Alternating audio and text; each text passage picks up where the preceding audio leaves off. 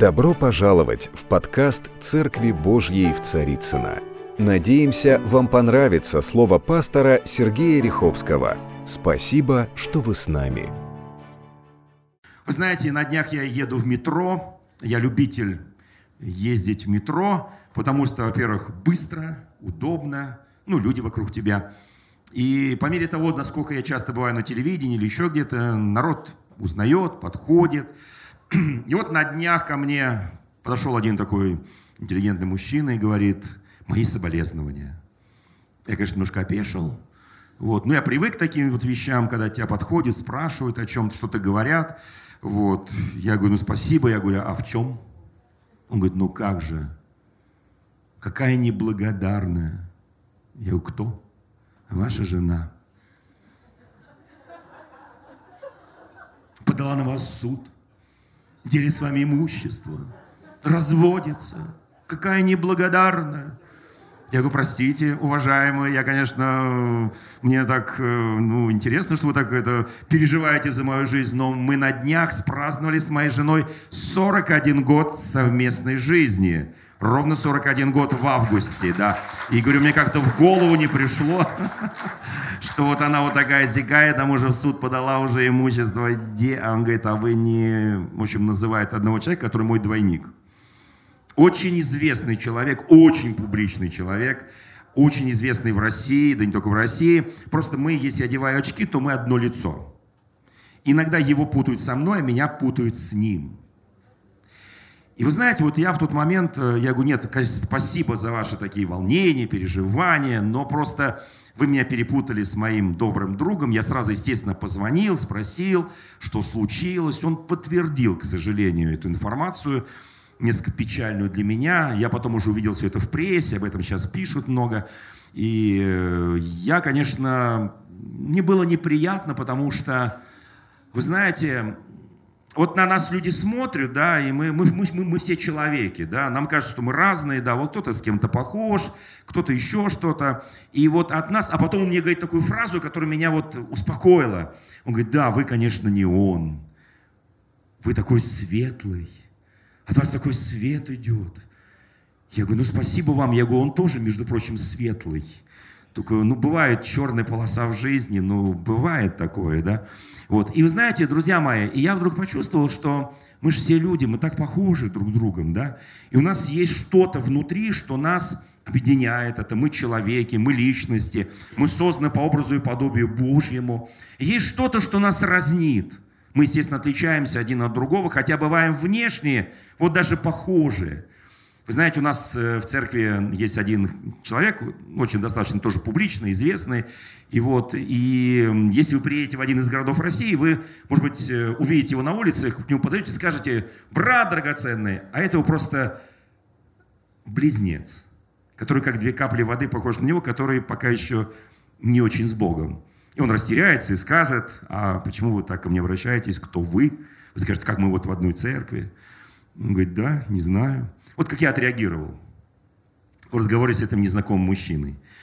Но вы знаете, он подметил главное, наверное, что есть в любом христианине, не только во мне, в любом христианине, это некий свет, который мы светимся, потому что внутри нас есть наш Господь Иисус Христос, храм Божий. Вы знаете, э, Слово Божие, вообще в мире много путей, в жизни вообще много путей, разных путей, но есть два основных. Это путь э, узкий, путь широкий. Помните, мы об этом говорили. Есть два царства в этом мире. Это царство Божие, царство небесное, и царство земное. Знаете, иногда мы идем по узкому пути, иногда поворачиваем на широкий. Пройдя немножко по широкому, мы поворачиваем опять на узкий. Иногда мы чувствуем себя в Царстве Божием, иногда чувствуем в Царстве земном. Бывает такое? Бывает. И думаешь, Господи, ну что ж такое-то? А вы знаете, на самом деле нам приходится идти в Царстве Божьем и в Царстве земном одновременно. Потому что Царство Божье внутри нас, а мы находимся в земном Царстве. И для нас важно жить и там, и там, так, как должен жить человек света. Потому что наш Господь, о нем сказано, в нем нет тьмы, Он есть свет. Мы об этом говорили в прошлое воскресенье, если вы помните. А, там э, мы коснулись тему преображения Господня, помните, да? Он весь был сияющий, светящийся, нетварный свет. И он перед этим говорил людям, послушайте, у вас есть глаза, смотрите, у вас есть уши, слушайте меня. Помните, о чем я вам говорил. Не будьте беспамятны. Все, что вы видите, все, что вы слышите, все, что вы помните, это мое послание каждому человеку, живущему на земле. На земле нет безнадежности, потому что тот, кто сказал, и вот так Бог возлюбил мир, Он дал нам надежду Божию. Я очень благодарен Богу, когда мы идем по узкому пути, и когда вдруг случайно идем по широкому, потом возвращаемся на правильный путь. Когда мы находимся в Царстве Божьем, которое внутри нас, и вне нас. Вы знаете, очень важно не только, чтобы царство было внутри, но чтобы мы его распространяли вне себя, вокруг нас, в нашем доме, в нашем семье, среди наших друзей, там, где мы работаем, там, где мы отдыхаем, в любом месте, чтобы это царство Божие, чтобы оно расширяло Божьим царством земного царства. Вы знаете, на самом деле есть два состояния души. Есть состояние души, которое называется исполненный Святого Духа, рожденный свыше человек в его свете, то есть светлый человек, есть темный человек, о котором, можно сказать, исполненной тьмы и неверия. Дим, по-моему, вы... Как там назывался фильм, где ты писал э, всю музыку, там... Ночной и дневной дозор, да, это все светлый, темный, это все ты писал, я знаю. Кто видел, может быть, это фильм такой, да? Вот, никто. Вы святые, друзья мои. Ну, что я могу сказать? Я это тоже не видел. Но саундтрек слушал. Потому что когда Дима стал уже христианином, пришел, я думаю, ты послушай, что Дима написал. На самом деле там молодежный драйв такой. Там просто молодежь, ну, черная, светлая, сила тьмы, сила света. Вы знаете, друзья мои, и вот э, кем ты исполнен, кем я исполнен, в каком состоянии нахожусь, в состоянии тьмы или в состоянии света. Вот это очень важный момент. Слышу ли я Бога? Вижу ли я Его во всех проявлениях, которые есть на земле? Не обязательно видеть видение. Я чуть позже коснусь, что такое Бог нам дает каждый день откровение. Кто вообще верит в это? Кто вообще верит в это, что Бог дает каждый день откровение? Ну, конечно, дает каждый день откровение. Вы знаете, что влечет нас? Вот что влечет меня, тебя? Свет или тьма? Ну, вопрос глупый, правда? Ну, конечно, свет. Я иду к свету, я хочу идти Божьим путем. Я хочу, чтобы состояние моей души было человека, рожденного свыше, чтобы я всегда чувствовал моего Господа внутри себя и вне себя. Вы знаете, но однажды один человек, вот что сказано в книге Откровения во второй главе. Ангелу Пергамской церкви напиши. Вот что там написано. Имею против тебя немного, против тебя, потому что у тебя есть там, там, в Пергаме, держащее учение Валаама, который научил Валака ввести в соблазн сынов Израилевых, чтобы они ели идоложертвенное и любодействовали. Вот так говорит Священное Писание. У меня вопрос очень простой, дорогие мои, кто в течение 18 года ел хотя бы раз идоложертвенное. Ну, это так актуально в Новом Завете, так актуально в Ветхом Завете. Идоложертвенное. Кто-то ел идоложертвенное? Кто вообще знает, что такое идоложертвенное? Связано с идолом. То есть ты идешь по улице Москвы, там стоит капище, идольский какой-то жертвенник, и там пекут э, различные мясо, разных животных, овощи, фрукты, и говорят, народ, налетай и кушай, мы это посвятили идолу. Насыщайтесь, радуйтесь, и ты думаешь, подойти, не подойти, поесть, не поесть. Ну, конечно, здесь несколько не об этом тоже. Ну, об этом, само собой. Но нам кажется, что это так далеко. Уже давно нет в жизни нас идолов. И мы ничего не едим идоложертвенное. И мы как бы, и там написано, чтобы не любодействовали. То есть он научил сынов Израилевых есть идоложертвенное и любодействовать. Но вот видите, как я спросил про идоложертвенное, и ни одной руки не увидел, потому что реально мы даже себе не представляем, что часто идолы живут не там, где мы себе представляем. Они живут иногда в наших желаниях, в наших э, потребностях, в нашем характере, для нас иногда наш маленький идолочек выше, чем все остальное, ну и так далее. И мы не знаем, не, как сказать, даже не ожидая себя, мы поклоняемся его, чтим его, и он превыше всего. Если что-то есть в твоей жизни, моей жизни, больше, чем Бог, это значит есть идол. Это реально, да, мы это понимаем. А вот дальше любодействовали, он их научил. Некто Валаам научил царя Валака, не сам, конечно, но зачем будет пророку сам учить народ блудодействовать, есть и идоложертве, но он попросил царя, который все ему проплатил еще заодно уж. И проплатил не так плохо, достаточно хорошо, золотишком, серебришком, одеждами драгоценными, там, животными и так далее. То есть, ну, рассчитался. И вот все знаете, слово есть такая мзда неправедная. Кто знает? А, а есть мзда праведная? Есть мзда неправедная, но если есть мзда неправедная, должно быть мзда праведная.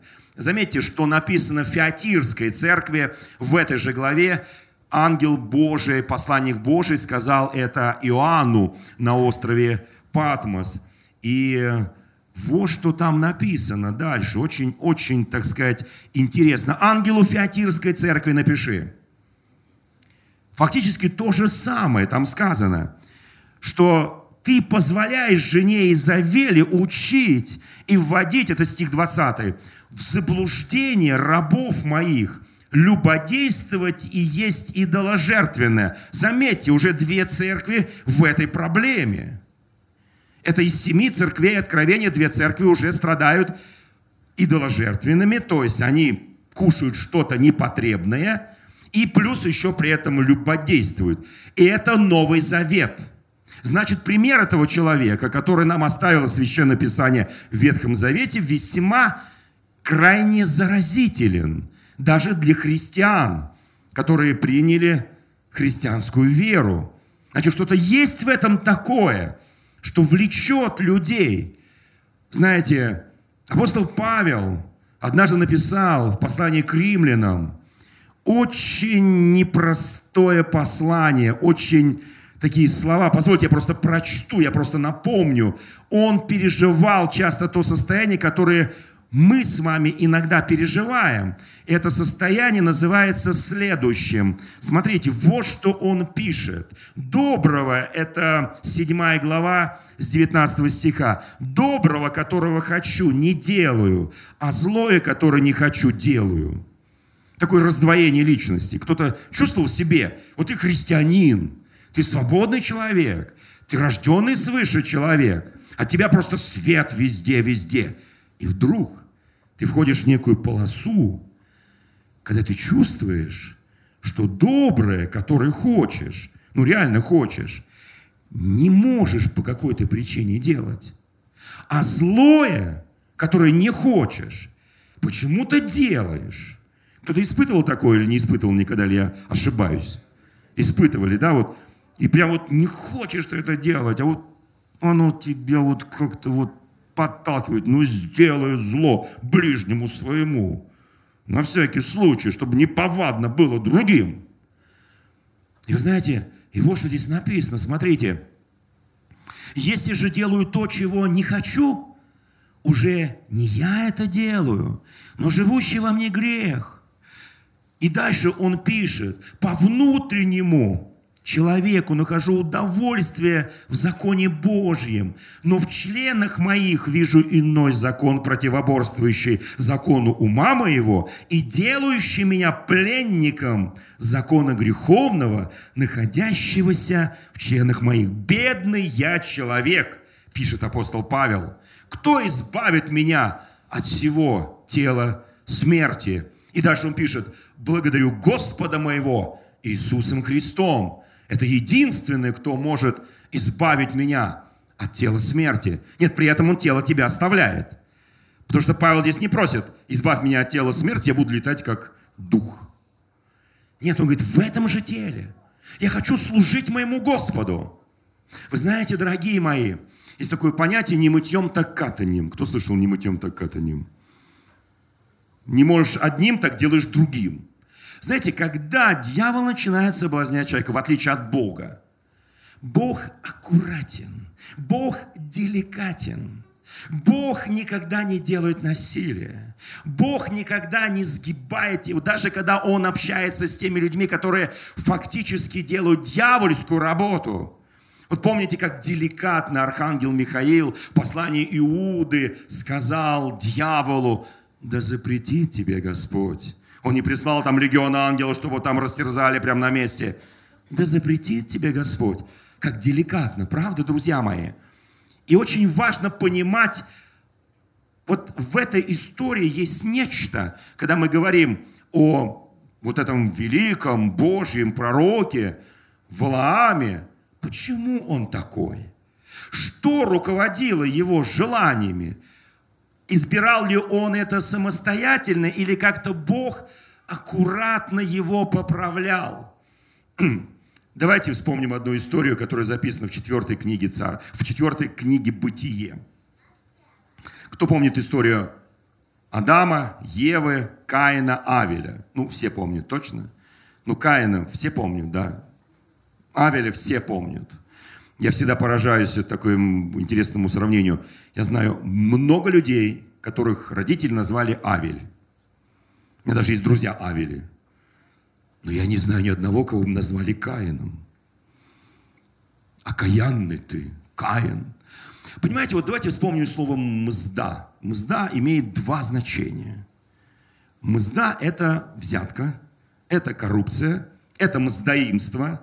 Это человек, который что-то, ну, некое такое, как сказать, отблагодарил, некое вознаграждение. И есть нормальная мзда – Нормальный, то есть не неправедное, а праведное. Кто верит в праведную музду? Ты что-то сделал, тебя отблагодарили, это нормально. Ну, как есть зловоние, как есть благовоние. Корень одинаковый вонь, но с разным контекстом. Там приятно, там не очень. Вернее, вообще не очень. Вообще, вообще неприятно. Вот. Ну, понимаете, друзья мои, и вот точно так же здесь. Есть праведная мзда, то есть кто бы, ну, вот ты сделал работу, тебя вознаградили. Это нормально? В Священном Писании это называется мзда праведная. То есть тебя праведно вознаградили, тебе приятно, всем приятно, все довольны. Работа сделана. Или тебя за не очень хорошие дела вознаградили. Не очень праведные. Я бы сказал так, совсем неправедные. И ты знаешь об этом, и ты продолжаешь делать это, как Валам, который был влеком вот этой мздой неправедной, и это был его идол, это было его капище, это было его идолопоклонство. И он, как вол ведущего на заклане, шел туда, чтобы сделать зло. Буквально через несколько месяцев после этого Моисей посылает войско, и он погибает вместе со всеми мавитянами. Послушайте, и вот здесь возникает очень важный вопрос. Смотрите, вот вспоминая Бытие, четвертую главу, историю Каина и Авеля – Бог принимает жертву Авеля, кто помнит эту историю, да? И не принимает жертву Каина. И что-то происходит в сердце Каина. Что-то происходит. Ожидал ли он то, что его сердце вот так отреагирует на Бога? Я думаю, что если он честен был сам с собой и не с правильным сердцем приносил свою жертву Богу, он ожидал. Вот смотрите, как написана реакция Бога до того, как Каин убьет Авеля в этой же главе, в четвертой. Бог находит Каина, он сидит в этом дыму, который стелится по земле, его жертву Бог не принял, и Бог к нему обращается. Как очень интересно. Что ты огорчился, Каин? Что ты огорчился? Почему поникло лицо твое? Давайте будем честны. Кто из нас когда-либо огорчался? Огорчались? Ну, будем честны. Огорчались. Лицо поникло? Поникло. И вид у нас такой, не трогай меня. Я в печали. Не трогай меня. Я сейчас могу сорваться так, что мало всем не покажется. Огорченный человек, огорченное лицо, он находится в состоянии обиды Вопрос на кого? На Бога. Мы можем все что угодно говорить. Я обиделся на нее, на него, он мне сделал плохо, она мне сделала плохо. Но послушайте, это обида на Бога. Если я люблю Бога, то я принимаю от Бога, как Иов сказал, все ли только доброе принимать от Бога. Вы знаете, вот если я христианин, если я человек света, если я избрал путь правды, если я иду по этому пути, то я принимаю все от Бога. Мое лицо не должно быть поникшим, но это в теории. А на практике, видите, я спросил, кто ел идоложертвенное, ни одной руки? Я задам другой вопрос. Кто любодействовал? Не надо поднимать только руки. Вопрос такой сложный. Вот смотрите, вот здесь мы свободны, мы никто идоложертвенно не ели. А вот любодейством, блудом, прелюбодеянием. Бог, ну ты же понимаешь, это же плоть.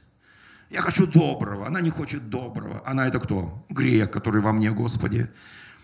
И Бог говорит, Каин, почему твое лицо поникло? Почему ты такой весь сидишь, как будто тебя накрыли чем-то темным? И Бог ему говорит важное слово, вот что здесь написано. Если делаешь доброе, Слушайте, вот корень. Если делаешь доброе, то не поднимаешь лица. Если не делаешь доброе, то у дверей твоего сердца лежит грех. И он влечет тебя к себе. Но ты господствуй над ним. Знаете, Бог очень аккуратен. Он очень дипломатичен. Он говорит, я не буду давить на тебя.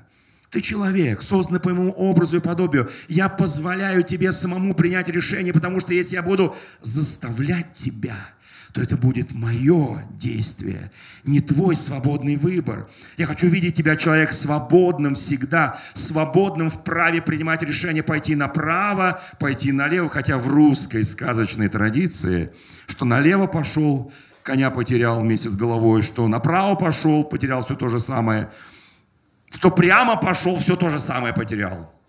И полная безысходность. Вы знаете, но в библейской традиции ты можешь пойти по Божьему пути, по небесному пути, можешь пойти по не очень Божьему и совсем по небесному. И вот в этом есть важный вопрос. Вы знаете, поэтому я не буду спрашивать, кто любодействовал. Нет, вообще в мирской жизни кто любодействовал. Поверьте, ни Бога, никого из нас вообще не должно интересовать.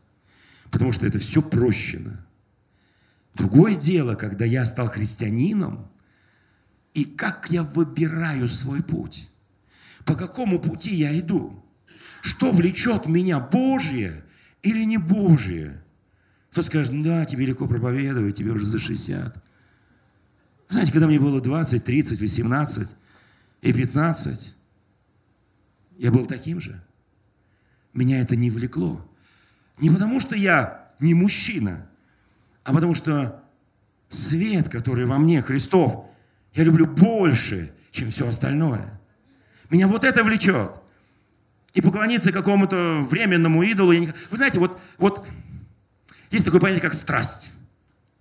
Есть такое желание, желание любить. Понимаете, друзья, у кого это бывает? Понимаете, вот, вот есть временное флирт, такое увлечение. Ну вот там погулял, соблазнил, и на утро забыл. Это вот часто так заканчивается. Я тоже со страстью влюбился в мою будущую супругу. Но я понимал, что моя страсть не будет основана на одной ночи, а будет основана на всей жизни. Это разный подход. Понимаете, друзья мои, когда любодейство, когда идол, Любодей, он же идолопоклонник, он ест идоложертвенное. Дьявол тебе предлагает, возьми вот эту, вот эту мужчину, вот этого женщину, возьми их и съешь. Подавишься, конечно, но съешь. Вместо того, чтобы на всю жизнь. Кому нравится, что здесь написано? Мне нравится. Мне нравится, не хочу есть идоложертвенное, не хочу заниматься любодеянием. Не потому, что я какой-то ну, некачественный мужчина – а потому что я люблю моего Бога больше всего на свете и данную им мою супругу.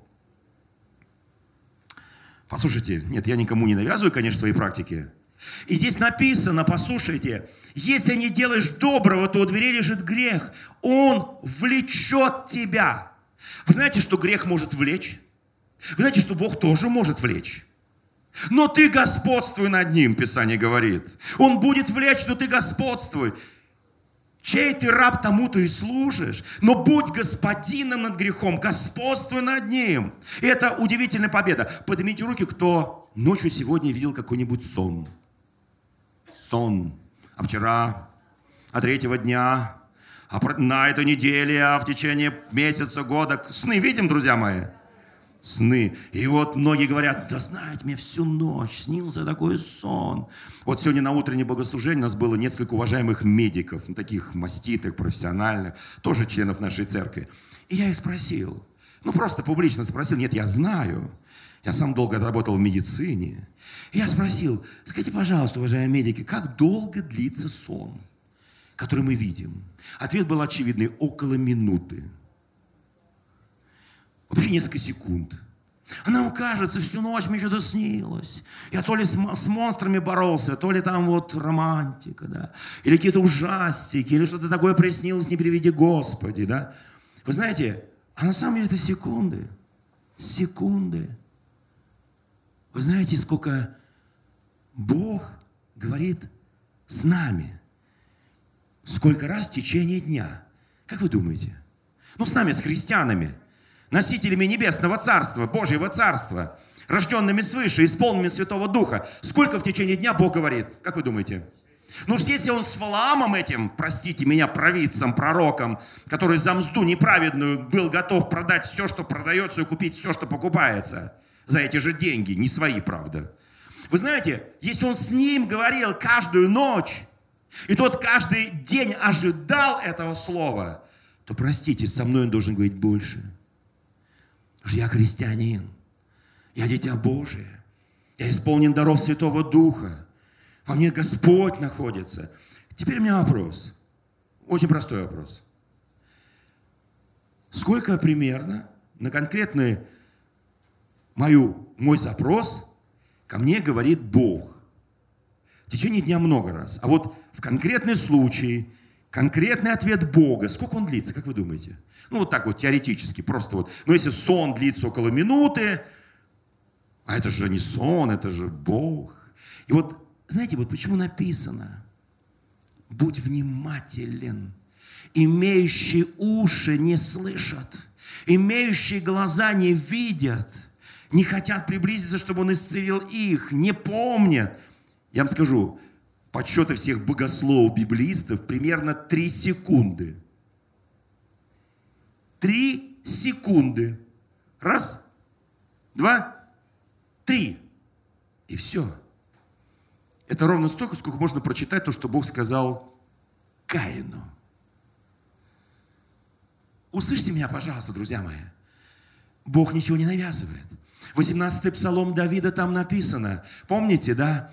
Там написано о судах Божьих, о страхе Божьем. Помните, да? И там дальше сказано – о пяти состояниях греховности человека. Кто усмотрит погрешности свои, от тайных моих очисти меня, чтобы они не возобладали во мне, чтобы я не развратился, не впал в великое-великое развращение. Кто усмотрит погрешность? И вот когда у тебя начинается, у нас у всех есть погрешность. Мы все, идя по узкому пути, иногда заглядываем на широкий. Мы все, идя через Царство Божие или внутри нас Царство Божие, нам иногда хочется чуть посмотреть, как там в другом Царстве. Мы видим вот эту рекламу, которую дьявол развешивает. Там такой хороший ад. Но мы знаем, что это реклама. И специалисты по рекламе знают, что это реклама. И посмотришь какую-то заставку, думаешь, о, все, тебя влечет, надо посмотреть. А смотришь, а смотреть-то нечего бывает. Я сейчас не о вашей канале. Уважаю одного там человека у вас. Я имею в виду тебя. Вы знаете, друзья мои, я могу сказать, что вот это вот очень серьезно на самом деле – что тебя влечет? Погрешность, погрешность. Она мгновенно. Кто знает, мы даже погрешности не замечаем, мы даже их пропускаем. Мы даже не обращаем внимания на эту погрешность. Ну, погрешность, ну, ну, ну и что? Что ко мне пристаете? У меня погрешность. А знаете, что сказал однажды Бог? Вот идет Израиль из Египта в землю обетованную, которую Бог им дал.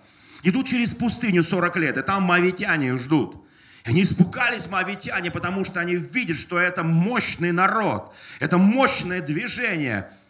Об этом точно, очень и ясно написано в книге чисел. Э, и, и они понимают, что противостать этому народу они сами не могут. Ни их армии, ни даже совместные армии царей. Они понимают, что их Бог ведет. И здесь важна духовная власть. Кто знает, что слова, которые мы говорим, имеют силу? Имеют силу. И у каждого есть разный уровень вот, вот этой силы в твоих словах. У одного этой силы хватает на одного единственного ребенка, который мамочка-одиночка воспитывает этого бедного мальчика девочкой. Алло. Она его забила буквально. Вы понимаете, о чем я сейчас говорю? Почему одиночкам матерям важно быть в церкви, чтобы весь мужчина хотя бы воспитывали твоего сына? Кто слышит меня сейчас? Слава Богу. Я понимаю, что жизнь поломала многих, многие остались одни. Все понимаю хорошо. Но для этого существует церковь Иисуса Христа. Для этого существует народ Божий. Для этого существует правда Божия, Царство Божие, свет Божий. Чтобы девочка была воспитана девочкой, а мальчик был воспитан мальчиком, а не оно. То ли мальчик, то ли девочка, непонятно потом комплексы, потом жить не могут с мужем, женой. Потом начинаются проблемы. Кто тебя воспитал? Понятно. Вы знаете, друзья мои, вот когда Бог смотрел на всю эту ситуацию, Вначале было Слово, и Слово было у Бога, так начинается Евангелие от Иоанна, и Слово было Бог, и без Него ничего начало быть, что начало быть. И Слово стало плотью, обитало среди нас полной благости и милости. Правильно? Правильно. Итак, Слово, оно имеет силу, оно имеет власть. Идет народ Божий через пустыню, там все цари в ужасе, потому что они как идут, просто вот завоевывают эту обетованную землю. И цари мавицкие, и цари иные понимают, что управы на, этих, на этот народ не существует. Кроме одного, кроме слова. Вы знаете, у каждого есть свой уровень силы слова, власти слова. Уровень семьи, где папа или мама могут навсегда испортить ближайшие 20 лет своего ребенка. Только словами и больше ничем. Даже бить при этом не надо. Как много говорит, лучше бы ты меня ударил, чем ты наговорил мне столько гадостей, опустил меня ниже плинтуса. Лучше бы ты меня ударил, мне было бы легче восстановиться. Уровень отношений мужа и жены. Уровень отношений братьев-сестер в семье. Родителей детей. Слово, оно убивает или излечивает. И Бог смотрит на это слово. Вот почему для христианина важно говорить, как написано в Писании, слова, как слова Божие. Когда мы говорим слова с нашим близким, любимым, не очень любимым, друзьям, родным, родителям, неважно кому, говори, как будто ты с Богом говоришь. Слова мои, твои. И знаете, идет народ. И вот что написано в 22 главе книги чисел. Один из моавитских царей Валак. Вот о чем он подумал. Армии я не могу их остановить, они сильнее.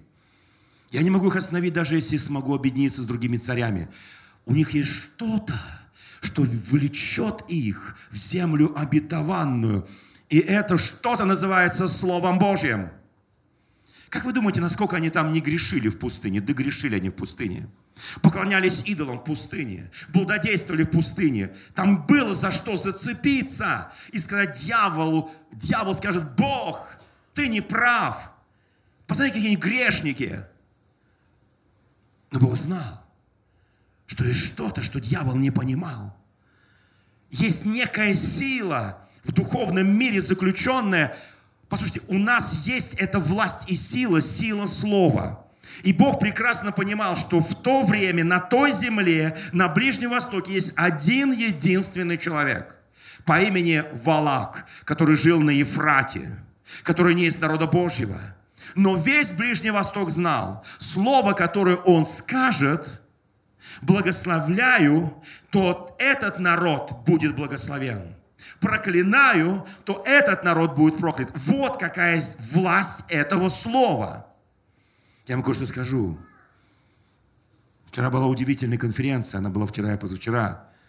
Пророческая конференция в одной из наших церквей, куда пришли лидеры со многих московских церквей.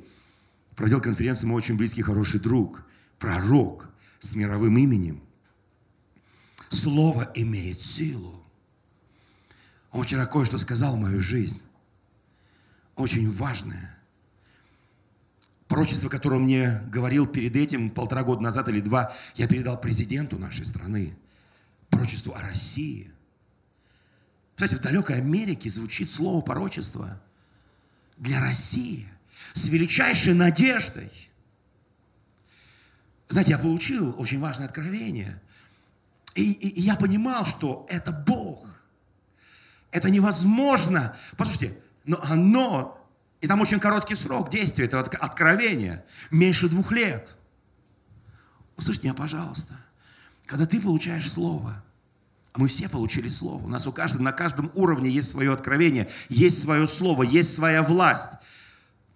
Послушайте, Валааму платили мзду неправедную, огромные деньги, чтобы он просто пришел и за их же деньги принес, построил жертвенник, принес жертву Господу, ему вносили золото, серебро, одежды, чтобы он просто встал после этого на гору и сказал, проклинаю вас, Израиль. Все. За это платили деньги. Поднимите руку, кому заплатили деньги за то, что ты чем такой сказал кому-нибудь? Деньги платили? Чтобы ты кого-то проклял, платили? Ты скажешь, о, я не волшебница, не, кто там, не кликушествующий, кто там еще, не эти всякие там и прочие нехорошие, некрасивые волшебники, вот и прочее. Я не, я не из таких, все верно, все верно. Вы знаете, один очень хороший священник на днях провел исследование в Российской Федерации 200 тысяч колдуней, ведьм и всякой вот этой нечисти 200 тысяч. И всего, если взять православную, евангельскую, протестантскую и католическую церковь вместе взятые, 20 тысяч священников. Все. Против 200 тысяч магов и чародеев. Вы думаете, кто кого? О, Господи, Царство Божие, врата не одолеют. А что мы сидим в этом Царстве Божьем, где 20 тысяч священников? А почему мы не верим в то, что мы все царственное священство? Мы все священники, мы все, мы все священство в миру. Не могут эти 20 тысяч священников все вместе взятые христиан вообще что-то поменять в России. Не могут. Власть у них есть духовная. Слова, которые они говорят, имеют власть. Но есть власть духовного слова на каждом уровне. Я хочу, чтобы мы понимали эти вещи. Бог дал нам эту власть. И знаете, как отреагировал Бог, когда Валак проплатил пророку Валааму денежку, большую денежку, и не один раз, а несколько раз. И только благодаря ослице, которая заговорила человеческим голосом, не состоялось то. Послушайте внимательно, вот как отреагировал Бог. Бог не, я, прям, я прям цитирую Слово Божие из Старозакония. Бог не восхотел слушать проклятие Валаама. Бог не восхотел слушать, про... Бог не восхотел, послушайте, это совершенно другой уровень власти, это совершенно другой уровень силы. Бог не восхотел это слушать. Ну, Бог, ну какая тебе разница? Ну, пусть он проклинает, кого хочет. Пусть он говорит, что хочет. Пусть он там говорит всякие гадости. Мы же слушаем это у подъездов, да. Мы, мы в интернете, там столько гадостей, там столько клеветы, там столько оскорблений. Кто, кто бывает в интернете? Все. Там столько грязи. И ничего. И как бы, как бы вот оно есть и есть. И вдруг Бог говорит, а я вот это слушать не хочу. Более того, там написано, и воспретил ему. Он не просто Бог не восхотел, то есть не захотел слушать. Такое слово «восхотел». Это все с, нараста... с более нарастающим нежеланием. Восхотел, то есть восхождение этого слова. Восхотел, не восхотел. Но он и воспретил ему через эту ослицу которая заговорила голосом человеческим, и как написано в Священном Писании, пишет апостол Петр в втором послании, остановила безумие этого пророка. Иуда об этом пишет тоже.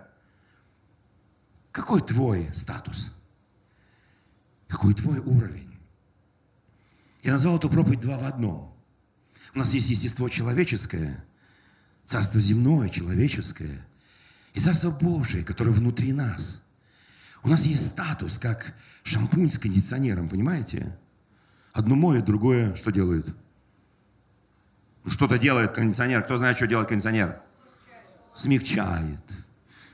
Как-то делает так это все лучше. Да-да-да, гладкими, подав... подавленными. А, а податливыми. Для многих, кто страдал, это слово подда... Ну ладно. Вы знаете, друзья мои, я очень хочу, чтобы мы были исполнены Духа Святого. Сила Слова, два мира внутри нас должны выдавать духовный продукт. Кто понимает? Духовный продукт. Два мира, которые внутри нас, которые созданы Богом. И не просто вот там в 15 главе Деяния апостолов, тоже апостол к этому миру, воздерживайтесь от идоложертвы, воздерживайтесь от блуда. Такой, знаете, такой совет интересный, воздержись. Вам говорили когда-нибудь, воздержитесь от чего-нибудь? Ты говоришь, да ладно, воздержусь. Пока сам не попробую, не поверю. Пока не коснусь. Грех лежит у порога дома. Но ты господствуй. Я очень хочу, чтобы мы понимали. Знаете, когда я к словам отношусь вот так вот, да ладно, сказал и сказал, забыл. Что ты помнишь, что я тебе говорил, что ли? Да ладно тебе. Говорим мы так иногда. Что ты на этом строишь отношение ко мне? Слушайте, слова, они имеют силу. Слова, они имеют власть. Слова, они либо исцеляют, либо убивают. Я очень хочу, чтобы мы знали ценность слов, чтобы мы не относились к силе сказанных нами слов каким-то вот таким, знаете, небрежностью. Да ладно тебе, да забудь, да все нормально. Нет, не нормально. Это идоложертвенное. Ты наелся этой идольской пищи. И поэтому считаешь, твои слова не имеют власти. И когда ты обесцениваешь слова, и когда начинаешь потом молиться, они реально теряют власть. Бог говорит, а, ты к этому так относишься? Это вот твое так отношение, до твоей молитвы до потолка. Извини.